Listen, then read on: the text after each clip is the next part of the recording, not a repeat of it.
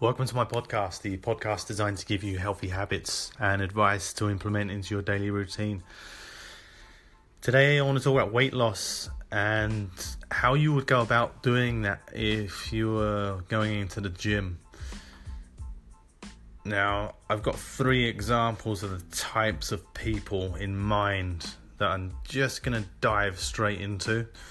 So, I've got the on my list, I've got the overweight borderline obese newcomer to the gym. I've got the cardio obsessed gym goer and I've got the machine user. So I'm going to delve into it slightly and go into the the first one, the obese overweight newcomer to the gym who wants to run a 5k in say 3 months time. Now this person ideally would need basic movements, basic body weight movements in patterns such as push, pull, twist, bends, squat, lunge. If range of movement is limited, then those moves can be regressed.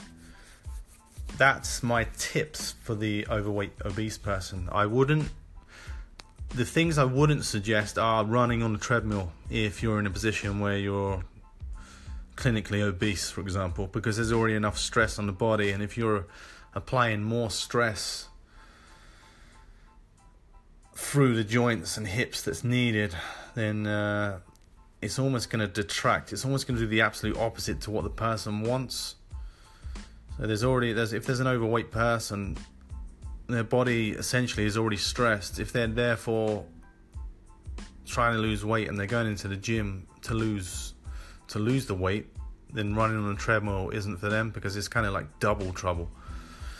So definitely no treadmill for the overweight obese person who's new to the gym. Easy mistake to make, I guess, if you're walking into the gym and you've got no experience. Um, but I mean, by all means, I would suggest probably walking on a treadmill, maybe on a slight incline. But high impact for somebody that's overweight, a definite no no. Uh, next one would be the cardio obsessed gym goer. Again, I would say if this person is just in a mindset where they just want to sweat and they think that's the best way of losing weight, then I would say again, this is wrong. And if steady state cardio has been the mainstay for the last two or three years in the gym, then muscle mass is clearly going to be needed to be paid attention to. So, strength and conditioning work for the person that's just obsessed with the cardio is, is probably best. Again, you'd want to work in patterns that are natural to the body, so lunge, you know, squat, bend, twist, push, pull, even crawl. Um, so, anything to anybody I would suggest in a gym is to work in those patterns, but especially for somebody who's just kind of running in a straight line on a on a treadmill or just doing cross trainer work, then strength and conditioning is going to build some muscle and therefore burn excess weight really.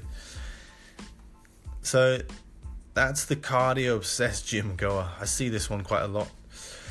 The third one is the machine user who wants to lose weight. So again, whether they're new or they're just they've been in the gym for a while and they just use machines.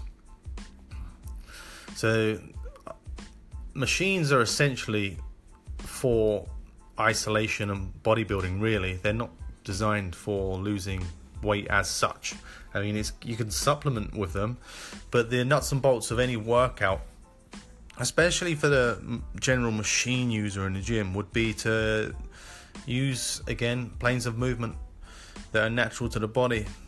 The biggest bang for your buck exercises to lose weight are going to be the deadlift and squat, um, or any anything that kind of challenges the mind, such as a lunge, and and it's it's just it gets you out of the seat and machines tend to have seats, so they tend to suffocate the body, and there's less pumping of the body when you're sat down. So the that's the main advice for those three gym goers, and for anybody really that's generally interested in um, spicing up their workout. So that that's my advice, and I'm sure if if this is implemented on a big scale, then everybody would be much healthier. But just uh, take away those points and see how you go. Thanks.